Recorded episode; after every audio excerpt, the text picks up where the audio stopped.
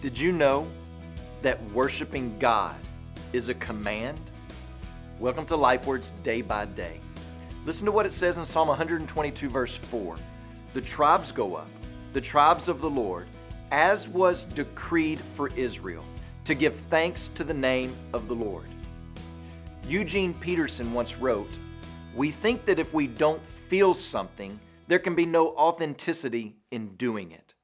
But the wisdom of God says something different that we can act ourselves into a new way of feeling much quicker than we can feel ourselves into a new way of acting. Worship is an act that develops feelings for God, not a feeling for God that is expressed in an act of worship.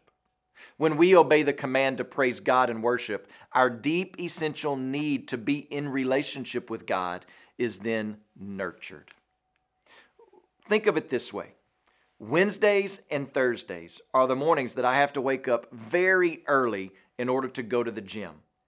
And I have yet to feel like getting up and going to work out. But I have also yet to regret getting up and going through with the actions. The feeling of energy comes during and after the act of working out. Worship is more than just following the command, but it's never less.